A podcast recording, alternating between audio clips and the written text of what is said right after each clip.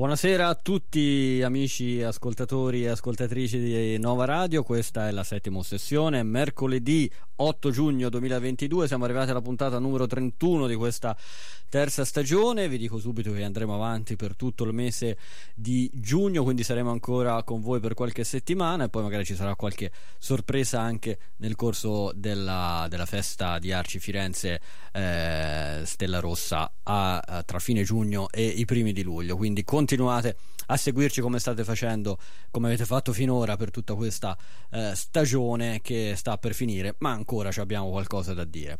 Allora, anche oggi vi abbiamo preparato una puntata molto, molto ricca di, di argomenti e mh, mm, io vado subito a salutare il nostro primo ospite che è Matteo Maino. Buonasera Matteo, autore di Ciao Daniele.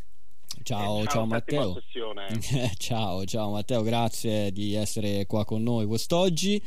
E io ti ho ricontattato è, tu, è un piacere tutto mio e anche per chi per chi sta ascoltando in questo momento. Io ti ho ricontattato perché mh, mm, noi ci eravamo sentiti, mi pare, un paio di settimane fa. E io, mi, mi, devi perdonare, io non mi ricordo mai quello che, che succede nelle puntate precedenti. Resetto tutto. Nel dubbio io ti dico di sì. Nel dubbio ti dico tu te lo ricordi di cosa, cosa parlavamo due o tre settimane fa?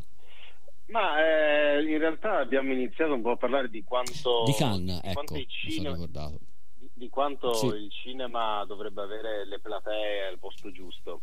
Esatto, esatto. E da lì avevamo eh. parlato eh, un po' del fascino, della curiosità, sì. della sala. Esatto, esatto. Noi eravamo insomma in pieno, in pieno festival di Cannes, ci eravamo sentiti e cercavamo appunto di, esatto. di, analizzare un po' la situazione anche a distanza, eravamo qua in Italia. E, mh, e doveva uscire ancora nelle sale un film che in, in, questo momento, non solo in Italia, ma a livello globale direi, nonostante non sia disponibile in dei mercati importanti come soprattutto quello cinese no? e certo. in Russia per insomma, i motivi che ben conosciamo eh, ma sta mm, insomma andando veramente a gonfie vele forse nessuno si aspettava di questo successo. Sto parlando del successo di Top Gun Maverick ovvero di un sequel di un film di ben 36 anni fa. Tu eh, che, mm, che, idea ti sei fatto? Perché questo Top Gun, che tra l'altro doveva uscire due anni fa, quindi magari c'era anche molta, molta incertezza, diceva un film già due anni pronto, usci, uscirà in ritardo, quindi chissà che, che come lo accoglierà il pubblico, invece sta andando veramente a gonfie vele, ha incassato una roba come oltre 500-600 milioni, mi pare, già a livello globale in poco più di due settimane. Esatto, tra l'altro va sottolineato che almeno in America ha fatto un secondo weekend perdendo veramente pochissimo rispetto al weekend d'esordio, che è qualcosa di assolutamente raro e quasi unico da quando viviamo con la pandemia di mezzo. Eh, Top Gun Maverick, che tra l'altro eh, io sono andato a vedere il giorno dell'uscita in Italia e la sala era anche vuota, non so se per l'orario comunque. Quindi per... tu immaginavi, dice eccoci, ci siamo. Eh? Infatti dicevo, cavolo, eh. qui un po' un peccato, mm, nel mm, mm. senso mm. ne parlano benissimo, eppure sì. siamo in quattro gatti come sempre. Dopo non voglio riaprire parentesi che abbiamo riaperto anche l'altra volta, però insomma ancora qualche giorno e poi potremmo anche stare al cinema in maniera Senza mascherina, sì. e magari e magari cambia un po' anche la percezione sì. dell'entrare in sala. La cosa sconvolgente appunto è che sconvolgente perché forse ci eravamo disabituati a, a, a, questa cosa, ovvero il passaparola. C'è un passaparola talmente positivo nei riguardi di questo film che facciamo, facciamo diciamocelo, è bellissimo, è, è, un film che gioca ovviamente con la nostalgia degli anni Ottanta, se amate in Top Gun dell'86 eh, troverete tutto quello che vi aspettate da, da, Tom Cruise che fa le acrobazie con l'aereo. Eh, io in maniera provocatoria ho anche detto che è un po' un film appunto per, per i boomer, per la vecchia guardia. Eh, ciò nonostante mi sono ritrovato a metà proiezione che stavo sorridendo come un bambino e mi stavo divertendo tantissimo. È un film semplice, diretto, ehm, è una storia che proprio, come dire, non si perde in tanti discorsi, arriva a tutti, mostra con le belle immagini quello che deve mostrare, ti dà un bel po' di adrenalina. Eh, ha un montaggio perfetto, ritmato, sembra quasi di vedere un, un videoclip per come, per come, è montato, è proprio una macchina da guerra, è un blockbuster che è una macchina da guerra e, ehm, e non mi sorprende che stia volando al botteghino. Tra l'altro, volando così bene che in America esce questo venerdì, quindi vedremo un attimo come andrà, però in Italia eh, nonostante sia uscito un altro pezzo da 90 come il terzo Jurassic World, sì. Jurassic World il dominio, eh, sono lì lì. Esatto, eh, Insomma, e guarda, sta guarda tenendo bene. il passaparola. Mm. Esatto, cioè, conta un esatto. film come Top Gun Maverick che ha un passaparola così entusiasta perché eravamo al primo giorno a, in pochi, la sala mezza vuota, adesso invece le sale sono, sono praticamente ecco. Eh, o meglio sta facendo più o meno euro più, euro meno, eh, sia chiaro, sì, certo. eh, gli stessi numeri certo. di un Jurassic World appena uscito, appena uscito. che era molto atteso, mm, mm, che mm, mm. eh, il primo capitolo, lo ricordiamo, qualche anno fa è andato anche oltre il miliardo di, di dollari di incasso, sì, quindi Un, un clamoroso successo che invece il passaparola lo sta un po' demolendo. Eh, lo sta un po' demolendo. E quindi infatti eh, è proprio questa la domanda, mi hai anticipato, eh, che ti volevo fare. In un'epoca, vabbè, al netto di eh, crisi, pandemie, eccetera, ma più che altro mettiamola sul punto di vista della pubblicità, no? Mm, sono molti anche gli analisti che, eh, diciamo, criticano la eh, il fatto che un film venga promosso, pubblicizzato poco, che magari anche addirittura per chi scrive eh, magari come noi su, su siti web online eh, non si trovano anche e soprattutto per i film italiani in particolare non si trovano immagini eh, mm-hmm. veramente eh, una settimana prima forse rilasciano una locandina eccetera quindi si parla tanto anche di eh, criticità nella distribuzione nella pubblicizzazione di un film nelle sale cinematografiche ecco in tutto questo il passaparola anche in epoca di social eccetera quanto è importante per il successo di un film? Io credo che eh, il passaparola è proprio l'anima stessa del cinema, perché? Perché è un rito collettivo ed è attraverso appunto il parlare con altre persone che si crea quella catena per cui la gente può tornare in sala, possiamo ritrovare finalmente un cinema con le sale piene, con il pubblico eh, incuriosito da, dai pareri degli altri e quindi eh, costruire, sai, anche quel legame che accade nei social, soprattutto per le serie streaming, no? Eh, esce Stranger Things, tutti parlano di Stranger Things e eh, con una punta un po' di cinismo mi viene da dire che se non vedi Stranger Things ti senti fuori dal mondo anche. Eh, il cinema è esattamente questa cosa mm, qua, mm, no? Mm. Eh, pensiamo solamente ai eh, due più grandi successi eh, della storia eh, al di là di Avengers Endgame che comunque era un evento per motivi anche molto diversi, però Titanic e Avatar sono diventati Titanic e Avatar proprio grazie al passaparola, sono film sì. che incredibile ma vero i primi weekend, non, Avatar per esempio, ricordo eh, il primo weekend incassò 60 milioni di dollari in America, che è pochissimo, eh, il punto di Avatar è che è riuscito a diventare il più grande incasso della storia del cinema perché da un weekend all'altro continuava a incassare 60 milioni fino a crescere, cioè non perdeva pubblico. Mm-mm. E questo perché? Perché c'era il passaparola. il passaparola. La gente usciva dal film e diceva devi andare a vedere Avatar, è qualcosa di sconvolgente e così via. È vero. Quindi, e nel caso, è, certo, e nel caso di eh, Top Gun, poi magari ci spostiamo anche un po', mh, mm, allarghiamo un po' la situazione. Nel caso di Top Gun, passaparola, ma secondo te una presenza eh, di, un, di, un, forse eh, qualcuno mh, mm, durante il Festival di Cannes mi pare di aver letto online di, parla dell'ultimo divo del cinema, cioè Tom Cruise.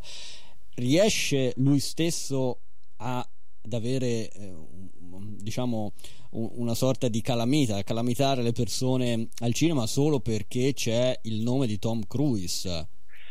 È una domanda molto interessante eh, perché da una parte è indubbio che sia così, nel senso che Tom Cruise a parte che ha 60 anni e sembra aver fatto un patto me lo immagino tipo Dorian un Gray con il diavolo vita di casa c'ha un, suo, c'ha un suo quadro eh, in cui è davvero sì. invecchiato devo dire che forse beve le stesse cose di Jared Leto no? che lui ha 10 anni in meno ma ne, che, che somiglia esatto. un giovanotto Esatto, e, mm, e, ovviamente c'ha uno star power Tom Cruise che ovviamente ha, ha attraversato praticamente 40 anni, no? quindi eh, è chiaro anche che c'è una pubblicità relativa a Tom Cruise che si fa gli stunt da solo, eh, infatti su Maverick qualche scena c'è lui che si è davvero lanciato con, eh, con, eh, con l'aereo.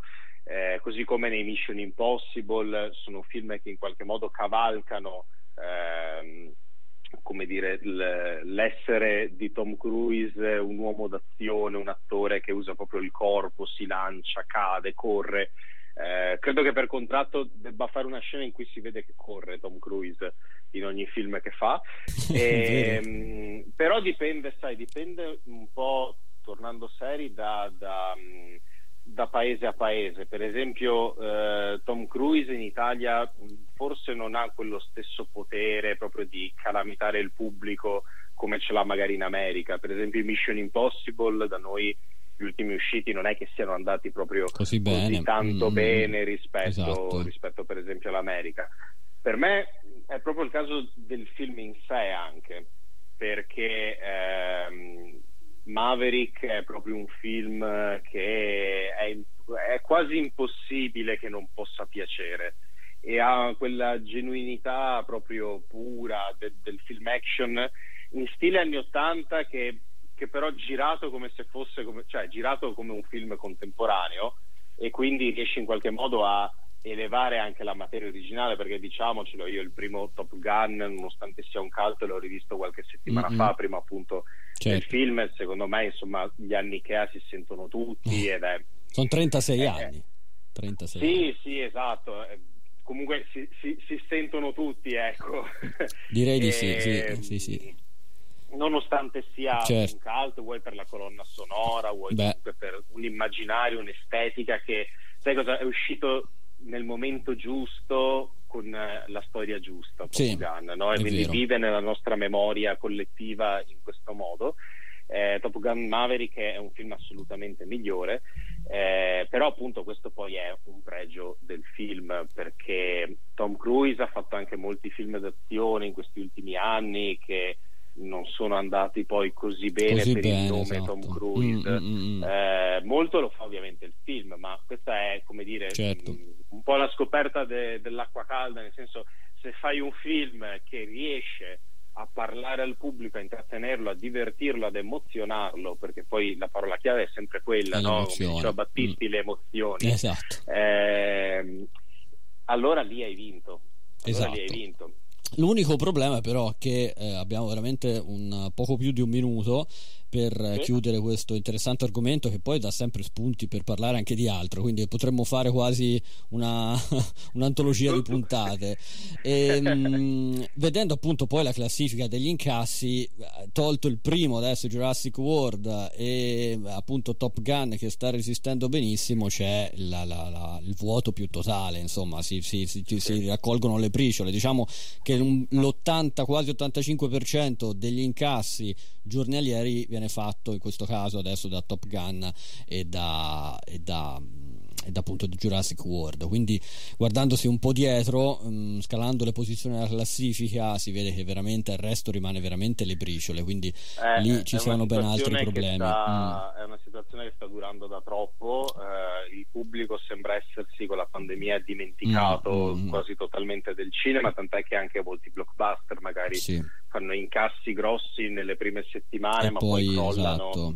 magari la eh, parte del cinema d'autore è quella che forse soffre eh, ha sofferto di più il post pandemia, cioè proprio una, una parte di pubblico che frequentava eh, con assiduità le sale cinematografiche di settimana in settimana, adesso se vediamo cioè, forse il buon catena, ris- no? esatto, comunque nostalgia di Mario Martone, prendiamo questo si festeggia perché è arrivato al milione di euro, ma magari in altri tempi, diciamo pre-pandemia, faceva sì, anche 3 4 eh, ne faceva anche 3 o 4 sì. quindi è inevitabile che questi film abbiano veramente perso una buona parte di pubblico e sarà difficile sì. riconquistarla nel febbraio 2020 è andata giù la catena esatto. della bicicletta e non siamo più eh, riusciti esatto, a sistemarla e questo però mm. non è come dire solo colpa del pubblico, ma eh, le sale, gli esercenti hanno esatto. sofferto molto e lo vediamo visto che eh, sono ancora l'ultimo posto in cui è obbligatoria la FFP2. La mascherina, esatto, una cosa veramente boh, incomprensibile. Eh, ti saluto leggendo questa notizia di, di, poco fa riguardante un comunicato di congiunto di quattro società, cine, società di produzioni cinematografiche di primo piano, sono Catleya, Wildside, Groenlandia e Picomedia, sono uscite da ANICA che è l'associazione nazionale dell'industria ah. cinematografica. La decisione arriva in segno di protesta col capo dei produttori di Anica, che io pensavo fosse ancora Rutelli, ma non è più Rutelli a quanto pare, ma è Benedetto Habib, che ha dichiarato che la crisi del cinema italiano è dovuta al fatto che i produttori italiani sono diventati di proprietà di gruppi internazionali. Vabbè, anche qui si dovrebbe aprire magari un altro, un altro, un altro capitolo del nostro va racconto. Oltre le nostre competenze, va oltre le nostre competenze, lì ci vorrebbe qualcuno addetto del, del settore. Va bene, eh, Matteo, grazie come sempre, sei Daniele, come sempre preciso, è sempre un piacere poterti sentire, dialogare e conversare con te. Vediamo se prima della fine della nostra stagione riusciremo a sentirci magari per continuare questa, questa nostra chiacchierata sulla situazione attuale del cinema sempre qui. Grazie Matteo, buona serata. Grazie, ciao, ciao. ciao. ciao.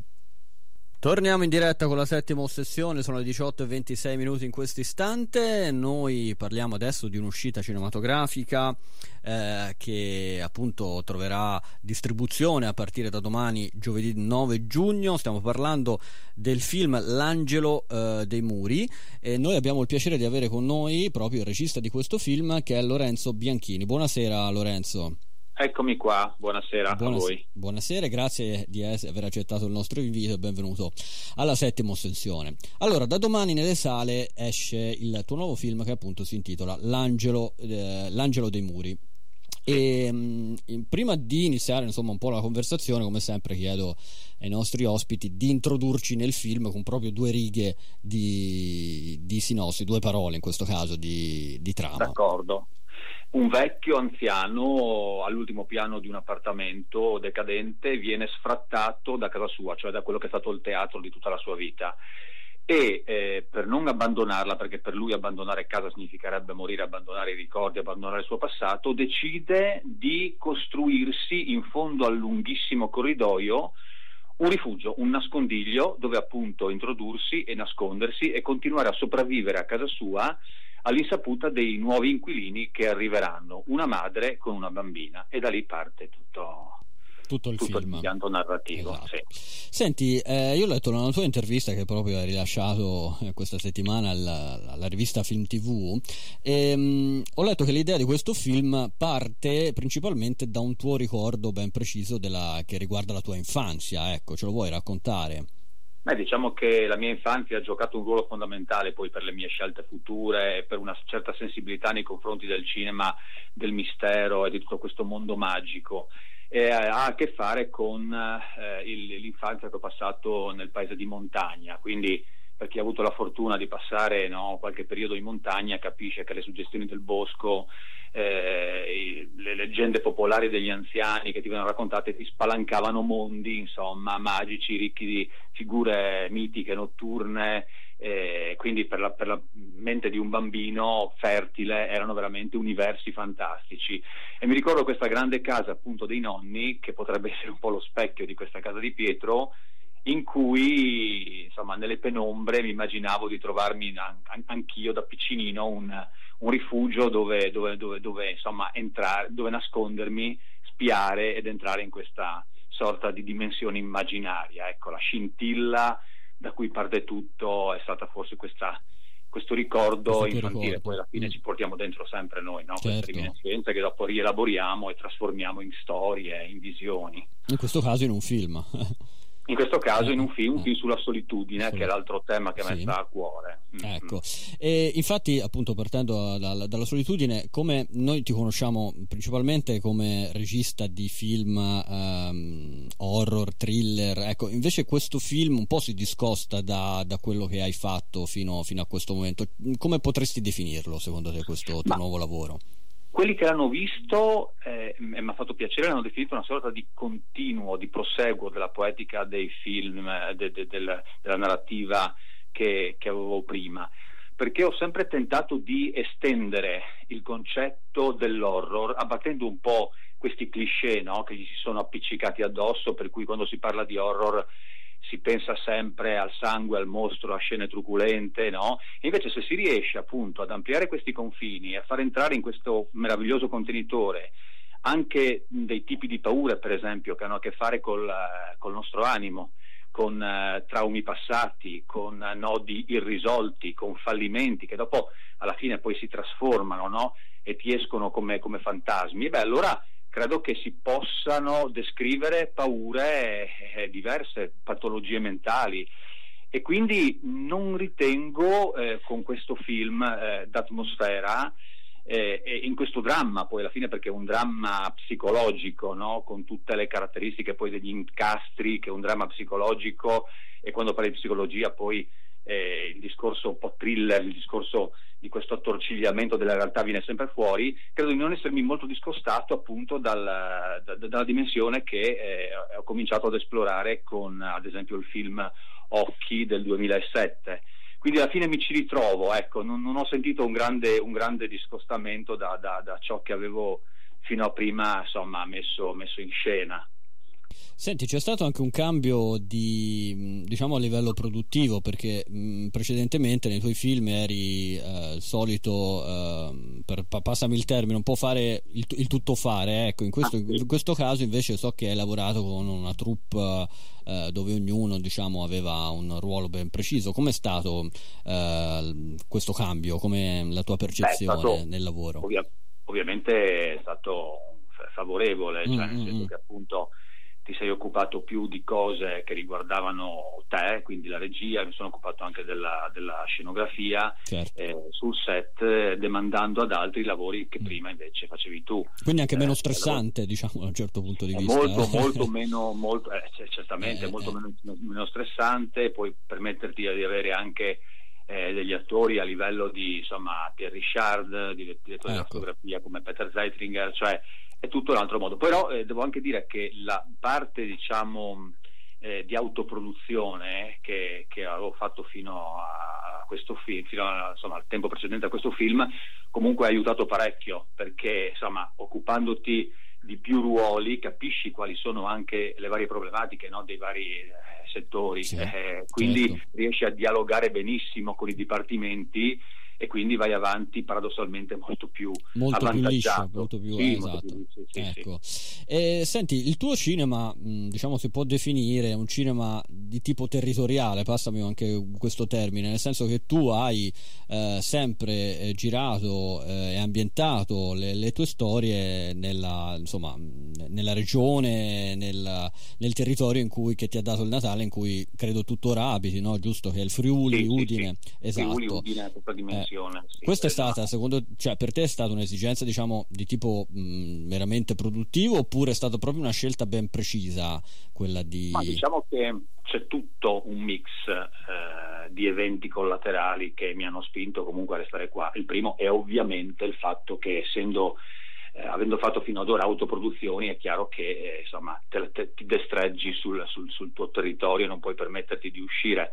Ma questo per me vuol dire poco perché a parte il fatto che appunto puntare su per peculiarità regionalistiche, vuoi il tipo di cultura locale, vuoi anche la lingua, sono comunque elementi che arricchiscono il, il film, lo fanno diventare più interessante, più vero, più diretto. Ma poi, cosa che dico sempre, eh, incredibilmente i temi che vai a trattare sono dei temi che hanno un sapore universale che travalica effettivamente i confini regionali e nazionali, cioè quando effettivamente parli di paure, quando parli di magie, poi ogni regione, ogni Stato, ogni cultura dà a questi tipi di paure un nome diverso, ma poi alla fine sono tutte paure comuni, essendo noi appartenenti alla razza umana, credo che certe suggestioni legate soprattutto al discorso della morte, a cosa c'è oltre, no? questa sorta di speranza, di prolungamento dell'anima, insomma, dello spirito, ci accomuna perché appartengono a, a tutti. Quindi eh, paradossalmente eh, facendo un lavoro eh, regionalistico poi credo di fare delle cose che parlano e che possono essere viste ovunque ma come tutti credo ecco sì questo ti accomuna adesso mi è tornato alla mente nel nostro programma diversi mesi fa avevamo ospitato ehm, la tua corregionale ehm, Laura Samani che tu forse sì. conoscerai che aveva girato appunto questo il suo film Piccolo Corpo anche, sì. mi pare anche in dialetto eh, friulano se, non, se, non, sbaglio sì sì lingua la lingua sì, è una lingua quella esatto. E, invece veniamo hai già citato che il protagonista eh, principale del tuo film è un attore che noi conosciamo conosciamo per essere eh, stato insomma, uno dei, dei re della, della commedia del, del, cinema contemporaneo, ovvero Pierre Richard. Come, come ti è venuto a mente di lui per questo suo ruolo del tutto inedito? Eh sì, infatti, beh, perché mh, poi mi, mi, avevano sottoposto varie, vari, vari, volti di vari attori eh, italiani e, e, anche oltre i confini e quando ho visto il voto di Pierre Richard, ovviamente mi ha subito colpito perché è un volto eh, estremamente interessante e attraverso cui passare, poteva passare tutta la dimensione emotiva che si voleva far passare al, al, al protagonista. Quindi c'era tutta una fragilità, poteva a mio avviso esprimere eh, una grandissima tristezza, così come anche trasportarti con questo naso pronunciato, con questa capigliatura scapigliata anche in una dimensione favolistica, no? Eh, e quindi cioè, ho subito detto è, è, è lui e, e, e, dopo non l'avevo neanche riconosciuto tra l'altro perché poi oh, a, riveder- a, rivederlo da giovane ho detto sì sì mi ricordo che al tempo avevo anche visto delle sì. commedie poi non siamo abituati al fatto che no, gli attori comici certo. comunque hanno un portato drammatico dentro sì. che è potentissimo esatto, quindi esatto, da questo punto di vista non avevo, non avevo alcun dubbio Gioco del destino vuole che una sera a cena ci siamo trovati con un produttore che aveva lavorato con lui al tempo. Eh. E questo è stato prima, il primo aggancio. E ti devo dire che dopo, quando, quando gli abbiamo mandato la sceneggiatura e, e quando abbiamo fatto la prima, diciamo, eh, il primo contatto Skype, è nata subito un'empatia straordinaria. straordinaria. Poi lui è un personaggio veramente semplicissimo. Ecco ma proprio per questo meraviglioso, no? Ecco, quando, quindi, è, quindi... quando, i più grandi di solito è così, no? Quando sono eh, più infatti. grandi sono, più umili sono, più a servizio si mettono del, anche insomma del, del, del regista, eccetera, quindi sono poco esatto. star assolutamente zero star, cioè ecco. così come lo vedevi nei film no? eh, che faceva comici, sì, quindi questo sì, personaggio sì. distratto ma anche simpatico, coinvolgente, così eh, anche sia sul eh. set che quando andavamo a cena, cioè era ecco. tutta veramente una, sì, una situazione, una dimensione da, da film anche ecco. quando è set. E lui ho letto, ho letto, una sua dichiarazione dicendo che lui voleva proprio da tempo girare un film in Italia, sia perché ha parenti eh, italiani e poi da tanto tempo voleva fare un film dove non. Uh, non parlava.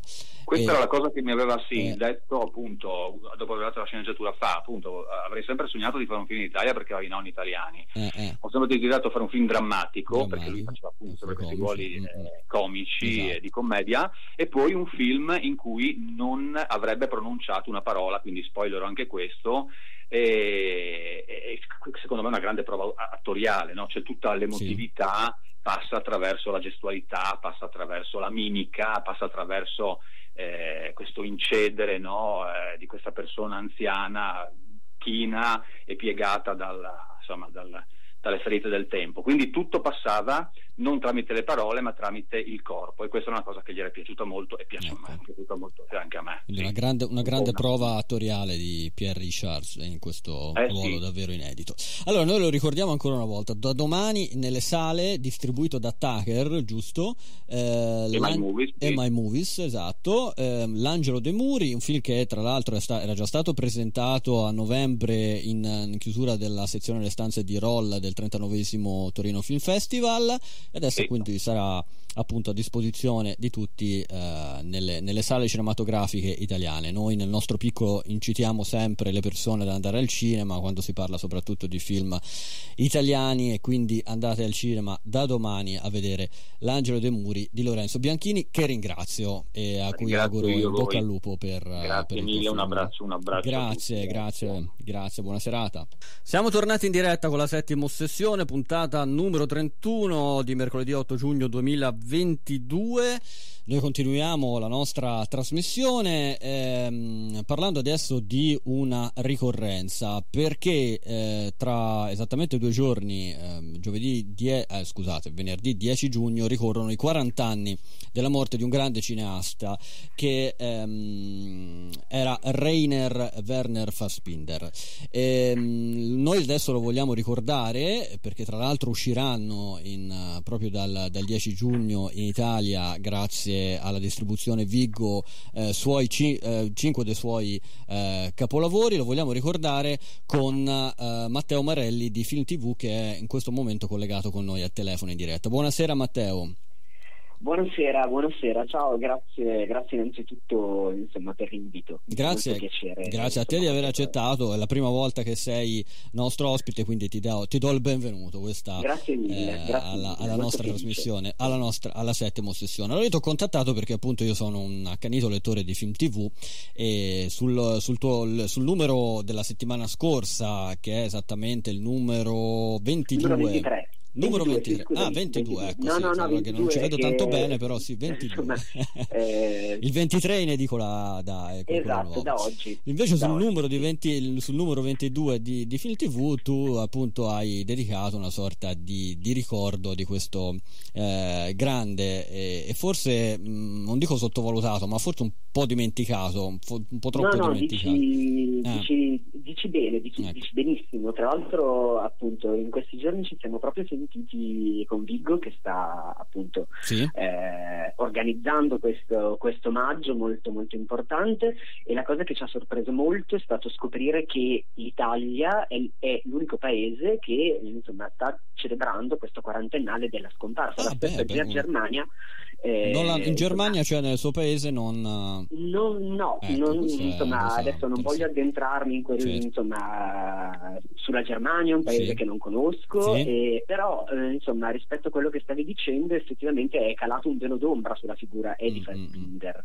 E, e quindi un'operazione come quella affrontata da Viggo può soltanto renderci felice. E, certo, eh, sono cinque film che uno dice, beh, insomma, non pochi, però tenendo conto che in 13 anni Fassbinder ne ha realizzati 30, insomma, è, è diciamo, è una piccola parte su un'opera veramente strabordante che oggi faremmo fatica ad immaginare, insomma anche, la, anche il regista è più prolifico non riesce a raggiungere que- questi numeri. Quanti Quindi, sono in totale più o meno? Non so se ti ricordo il numero preciso. Sono tre, allora, guarda, lui in 13 anni ha realizzato 30 lungometraggi, ah, Soltanto, cioè, poi però devi aggiungerci due film per la tv, due serial che superano ciascuno le otto ore e di durata, perché uno è otto ore, non sono un giorno, e l'altro è il Berlin Alexanderplatz, e sì. a questo poi bisogna aggiungere le opere dra- drammaturgiche e anche dei lavori radiofonici. Sì. Quindi in 13 anni... Eh, anche eh, a teatro, da... se non sbaglio, aveva fatto qualcosa. Anche, assolutamente, lui, lui nasce a teatro, eh, esatto, lui nasce a, a, teatro, a teatro mm. però eh, diciamo che è passato dal teatro per, per, arrivare al cinema. Poi i suoi primissimi lavori, infatti, insomma, eh, tra i film che verranno distribuiti è da Vigo c'è L'amore più freddo della morte e insomma risente di un impianto teatrale eh, di quella che era stata effettivamente la sua palestra. Eh, quindi, quindi sì, insomma, c'era stato eh, un altro autore che amava molto Fassbinder e da Fassbinder era amatissimo, che era Douglas Sirk, che a suo riguardo diceva che aveva l'energia degli elisabettiani, e, insomma proprio per dare un'idea di eh, quest'opera mastodontica. Sì, e poi ci sono appunto anche, eh, tu hai citato questo film del 1969, giusto? Esatto. Eh, sì, poi sì. nel 72 Le lacrime amare di Petra von Kant, un capolavoro. Sì, diciamo che forse è tra i suoi primissimi capolavori. Mm-hmm. E anche questo, appunto, prima parlavamo eh, del fatto che Fassbinder provenisse dal teatro, il film nasce come una pièce, poi insomma è stato riproposto mol- moltissime volte a, eh, a teatro, ancora, ancora, oggi fortunatamente, non così frequentemente, ed è un film... Eh, folgorante, sembrerebbe un qualcosa di irrealizzabile, insomma, eh, perché è un cammerspiel che avviene veramente tutto all'interno di una stanza. E detto in questi termini può sembrare un qualcosa di estremamente statico e invece, insomma, cioè, il tutto viene dinamizzato attraverso dei movimenti e, e di macchina che oltretutto sono quelli che ci permettono di capire la rete è di rapporti che eh, insomma, eh, legano queste tre donne. E, e, insomma questo è tra l'altro il film dove, dove Fassbinder mette proprio in luce quello che era uno dei suoi teoremi eh, che poi può essere sintetizzato con eh, eh un altro titolo di un suo film che è Il diritto del più forte. Eh, per Fassbinder, insomma, mh, nei rapporti affettivi non c'era un rapporto paritario, non c'era democrazia, ma c'era sempre qualcuno che prevaleva sul, sull'altro. E nelle lacrime amare e di Petra von Kant c'è questo costante gioco di eh, sottomissione. Che, che, è, che, appunto è una delle costanti su cui Fassbinder ha costruito la sua intera eh, cinematografia. Tra l'altro tu riporti proprio nel paragrafo dedicato alle lacrime amare di Petra von Kant una dichiarazione proprio di Fassbinder sul fatto appunto che il film è incentrato su queste tre figure femminili. Il regista dice che purtroppo la maggior parte degli uomini non è in grado di opprimere le donne in modo così perfetto come esse vorrebbero. Ecco sì, queste parole direi che rendono molto bene l'idea che Fassbinder aveva dei rapporti eh, dei, dei, rapporti di coppia e, e sono parole che, che, oggi ce lo rendono anche un autore molto problematico, insomma, perché immagino quanti insomma, è di fronte ad una dichiarazione è di questo, di, è di questo tipo possano avere un sussulto. Eh, da parte sua c'era insomma, sicuramente una spietatezza nel, eh, nel cogliere queste e, e dinamiche. Sicuramente nel suo cinema le, le portava all'esasperazione, ma era, ma era, comunque un qualcosa che insomma era presente ed è presente tutt'oggi eh, nei, eh, eh, appunto, nei rapporti. E lui vedeva questo come un'estrema deriva della società neocapitalista, insomma diceva ormai il neocapitalismo è diventato talmente eh, potente che anche la sfera dei, degli affetti, che anche l'amore, insomma, deve sottostare alle sue logiche e le sue logiche sono appunto quelle del diritto del più forte. Eh... Tu, hai, cita- ecco, mh, mm, tu sì. hai citato prima anche Douglas Sirk, no? che sì, mh, sì. E tra l'altro è stato uno dei, diciamo, mh, fonte di ispirazione per un altro suo film che è La paura mangia l'anima. Sì, sì, sì, eh, esatto. Eh, allora, tra i due c'era un, un'enorme stima, eh, appunto l'incontro col cinema di Douglas Sirk ha veramente rimesso in discussione il cinema Eddie Fassbinder perché i suoi primi lavori, insomma, eh, dicevamo che avevano per certi versi un impianto che proveniva da, dal teatro, ma diciamo si muovevano nel solco di quella che era la, la Nouvelle Vague. E a, a, a posteriori Fassbinder guardava con, uh, con, con occhio critico questi suoi primi lavori perché diceva che comunque non riuscivano a raggiungere eh, quel grande pubblico a cui lui desiderava rivolgersi e il genere che gli ha permesso di rimettere in discussione tutto questo è stato proprio il melodramma. E, e, nello specifico il melodramma è di Douglas Sirk e infatti appunto come giustamente dicevi eh, la paura mangia l'anima insomma eh, parte da lì parte da, parte da, un suo lavoro che è secondo Amore e, e anche lì esaspera quella che è la situazione è di partenza. Eh, nel film Eddie Sirk è questa storia d'amore tra una donna ormai è di mezza età e un giardiniere. E Fassbinder invece trasforma questa donna è di mezza età che comunque era legata all'alta borghesia in una donna delle pulizie fatta e provata dal, dalla vita. Il giovane amante un immigrato marocchino.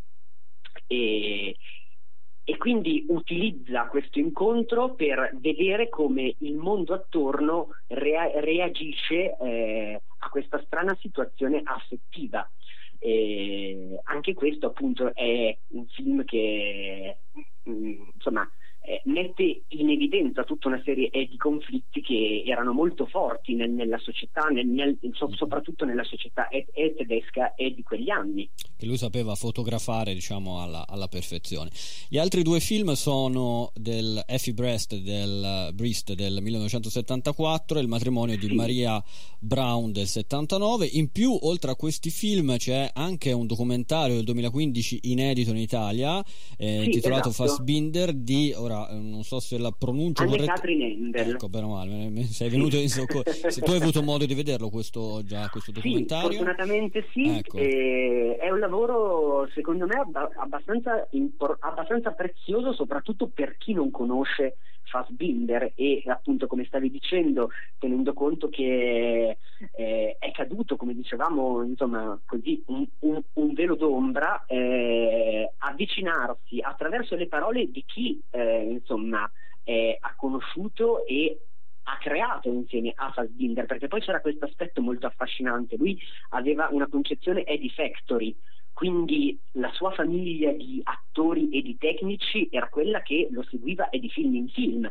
Poi, come in ogni famiglia, c'erano rapporti, insomma, eh, tanto accesi quanto, quanto, tesi, però insomma eh, sentirci raccontare da loro quello che è stato la creazione e di quegli anni e quello che è stato Fassbinder eh, insomma penso sia, sia molto, mo, molto sì. importante esatto. Eh, tra le voci che intervengono c'è Anna Scigulla che tra l'altro è protagonista di quasi tutti i, eh, i, eh, questi cinque film che yeah. appunto Vigo porterà ora porterà in sala. in sala. Io vorrei concludere con te questo tuo ottimo intervento Matteo con una frase che mi ha molto colpito di Fassbinder che dice spero di costruire una casa con i miei film. Alcuni di loro saranno la cantina, altri le pareti, le finestre, ma spero che con il tempo ci sarà una casa.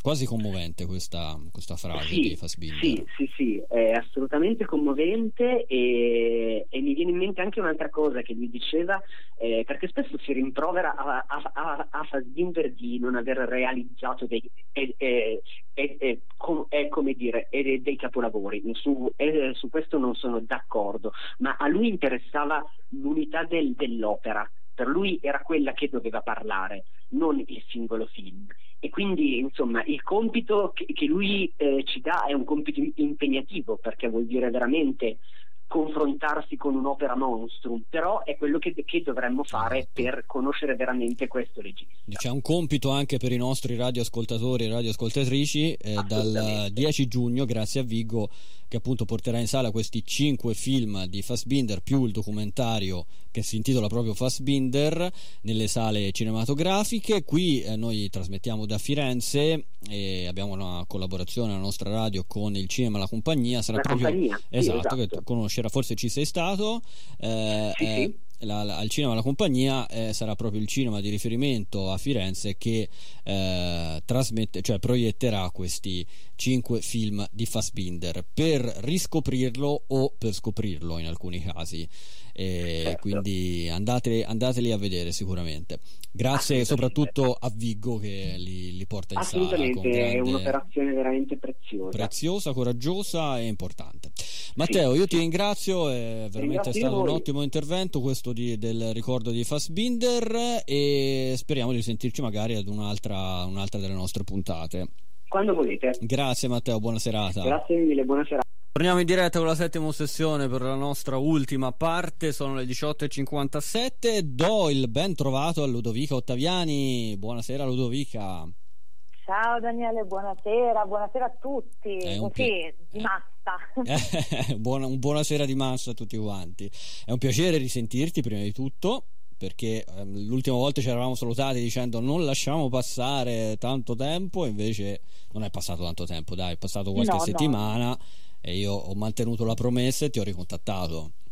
Esatto, abbiamo detto non perdiamoci di vista e ecco. rieccoci qui. Insomma. E rieccoci qui, tra l'altro su una, un tema, su una serie in questo caso, non tanto un film, eh, che non so, il nome mi fa subito venire in mente Sabrina Salerno, non so, non so a te, però eh, forse l'avranno capito, eh, il, nel, l'ultima parte ci possiamo permettere anche un po' di sbavature di questa trasmissione, eh, se mi permetti.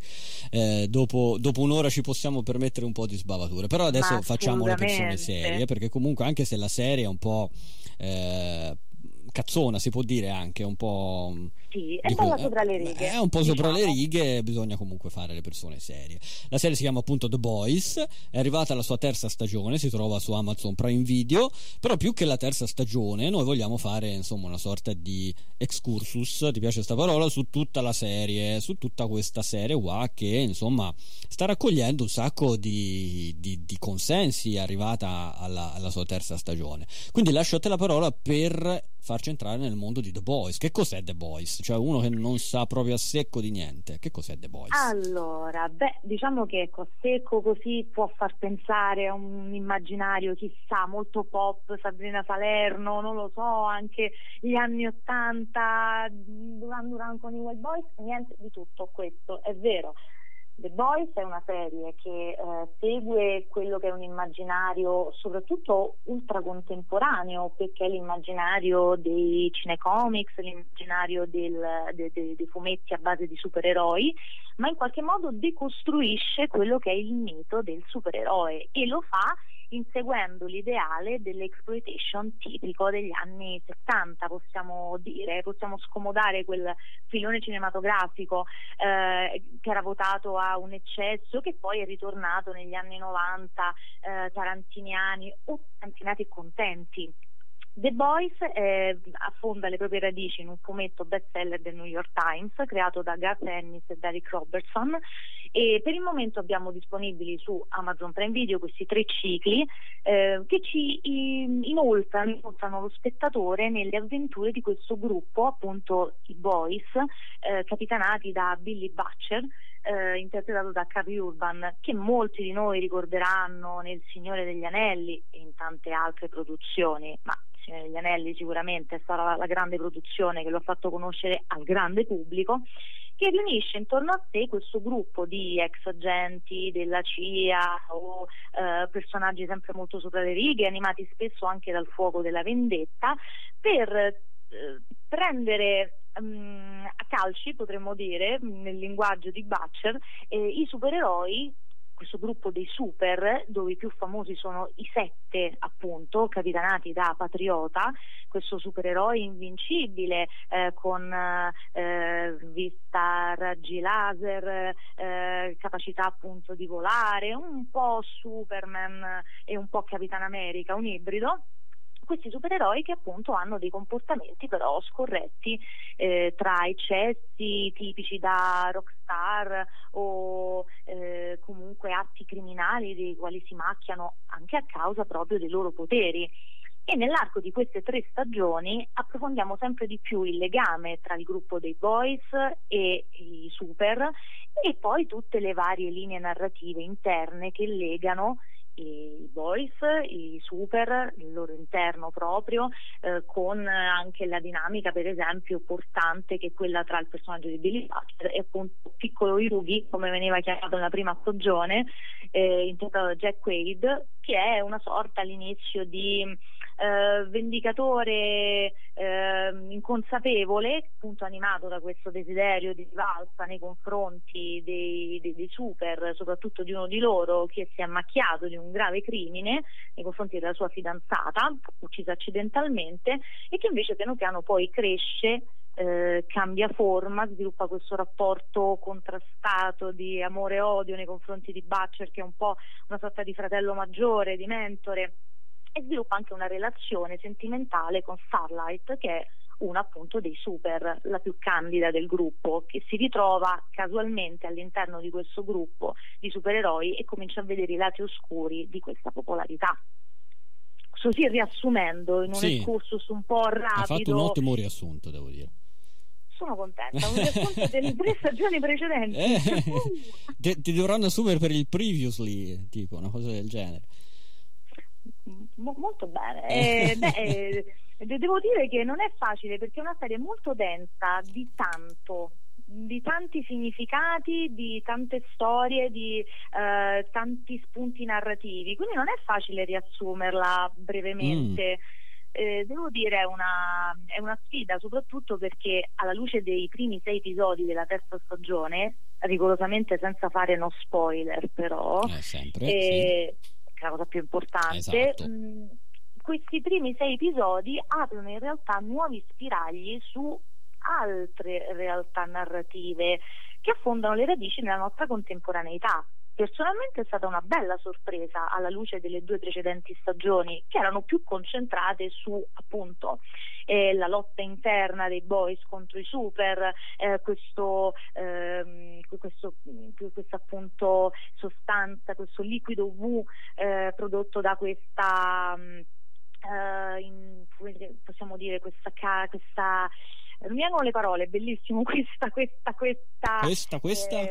Questa presenza della, de, della Volt che uh-huh. eh, in qualche modo veglia sui super, li controlla, una sorta di casa di produzione, ma non solo, eh, una sorta di eh, emittente televisiva anche, è un demiurgo esterno che poi si incarna fisicamente nei vari CEO, nei vari presidenti che si alternano nel corso di queste tre stagioni, che in qualche modo dominano anche le sorti degli stessi supereroi, che quindi non sono presentati come eh, supereroi votati al bene, ma appunto proprio letteralmente, come abbiamo già detto prima, delle rock star, delle eh, star viziate del cinema che quindi vengono da una parte abbagliate dalle luci eh, dei riflettori, dalla popolarità, dal ritorno proprio nei confronti esterni all'indotto del fenomeno stesso che evocano eh, però con delle fragilità mostruose delle debolezze che vengono in qualche modo cullate appunto da chi sta loro intorno, che invece dovrebbe controllarli. E quindi appunto dicevo non è facile eh, riassumere la densità stratificata di The Boys che nasce dalla, dalla gabbia del, del fumetto per prendere tutta un'altra strada che ben si sposa con l'audiovisivo, con il piccolo schermo, che poi non è più così piccolo a livelli di eh, capacità produttive, quindi si sposa molto bene e nella terza stagione c'è un'apertura a livello tecnico con il linguaggio proprio dell'audiovisivo stesso, si gioca molto con i generi e i media, soprattutto oh. con i media.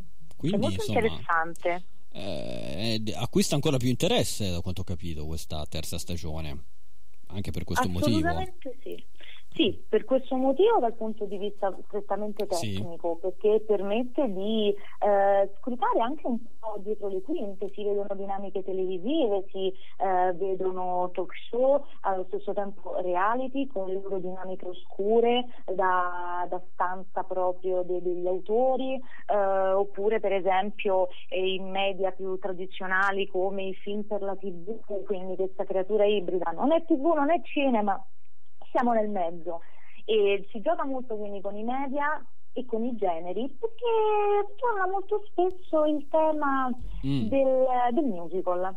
Ah, non dico altro, non spoiler. Però ci ha messo molta curiosità allora per vedere, di vedere questa terza stagione di The Boys. Sono molto contenta, molto molto contenta. Ecco, io sono ancora un po' indietro perché insomma il tempo è quello che è, quindi non riesco a stare a pari passo, ma sicuramente me la vedrò prima o poi questa terza stagione di The Boys perché le prime due mi erano piaciute. E, ehm, tra l'altro cioè, hai scritto pure una recensione, lo voglio ricordare, su Movie Strikers eh, del nostro caro amico Stefano Terracina che salutiamo affettuosamente. E, Assolutamente sì. Quindi se volete approfondire senza presenza spoiler ovviamente eh, soprattutto eh, riguardo la terza stagione, io vi rimando anche a questo tuo articolo, questa tua recensione su Movie Strikers. Grazie, ecco. grazie mille. sì, grazie più che altro perché il, la grande sfida, il, il vero il pericolo è sempre quello appunto di cadere nello spoiler. Noi eh, cerchiamo di aggirare esatto, queste difficoltà. Eh, beh, è, un, è, un, bel test anche per, per i recensori, diciamo, aggirare gli spoiler. Eh. Arrivare a un sì. tot di parole senza cadere nello spoiler parole che poi come abbiamo visto poco fa vengono meno ogni tanto. Eh, uno vabbè, sa come chiamare l'entità, eh, eh, l'entità. Adesso, adesso, te lo ricorderai per sempre questa parola entità. Per sempre. Va bene Ludovica io ti ringrazio come sempre e chissà se riusciremo a sentirci prima della fine della stagione dai. Qualcosa, qualcosa, una telefonata, dai, prima della, della, della, fine della puntata, guarda che poi se non, non ti telefono tu, tu, te lo segni e non mi parlerai più. No, spero di no. Eh, potrei anch'io creare ah, un gruppo tipo The Boys esatto, contro di me, contro di me, contro di me. Ok, Ludovica, è sempre un piacere davvero parlare con te e ti ringrazio davvero. Buona serata. Un abbraccio. Grazie a te Daniele, grazie a tutti e chi ci ha ascoltato, un grandissimo abbraccio e a prestissimo. E a presto, allora. buonasera Ludovica, ciao. Ciao. Allora, noi siamo arrivati in conclusione di questa trentunesima puntata della settima ossessione. Io vi ricordo che eh, da domani troverete il podcast di questa puntata sul sito di Nova Radio. Nel weekend troverete anche eh, il podcast su Spotify, su Apple, su, mm, su, Amazon Music. E non c'è ancora su queste piattaforme il podcast della puntata precedente, quella dove abbiamo avuto l'opportunità e l'onore di poter parlare con Jasmine Trink in occasione del suo film, ma niente paura, quello arriverà tra domani e dopodomani, quindi prima troverete il numero 30 e poi a seguire nel fine settimana troverete anche il podcast di questa, di questa puntata. Abbiamo esaurito il tempo, siamo andati anche forse un po' oltre, adesso c'è il telegiornale, restate su Nuova Radio, buona serata.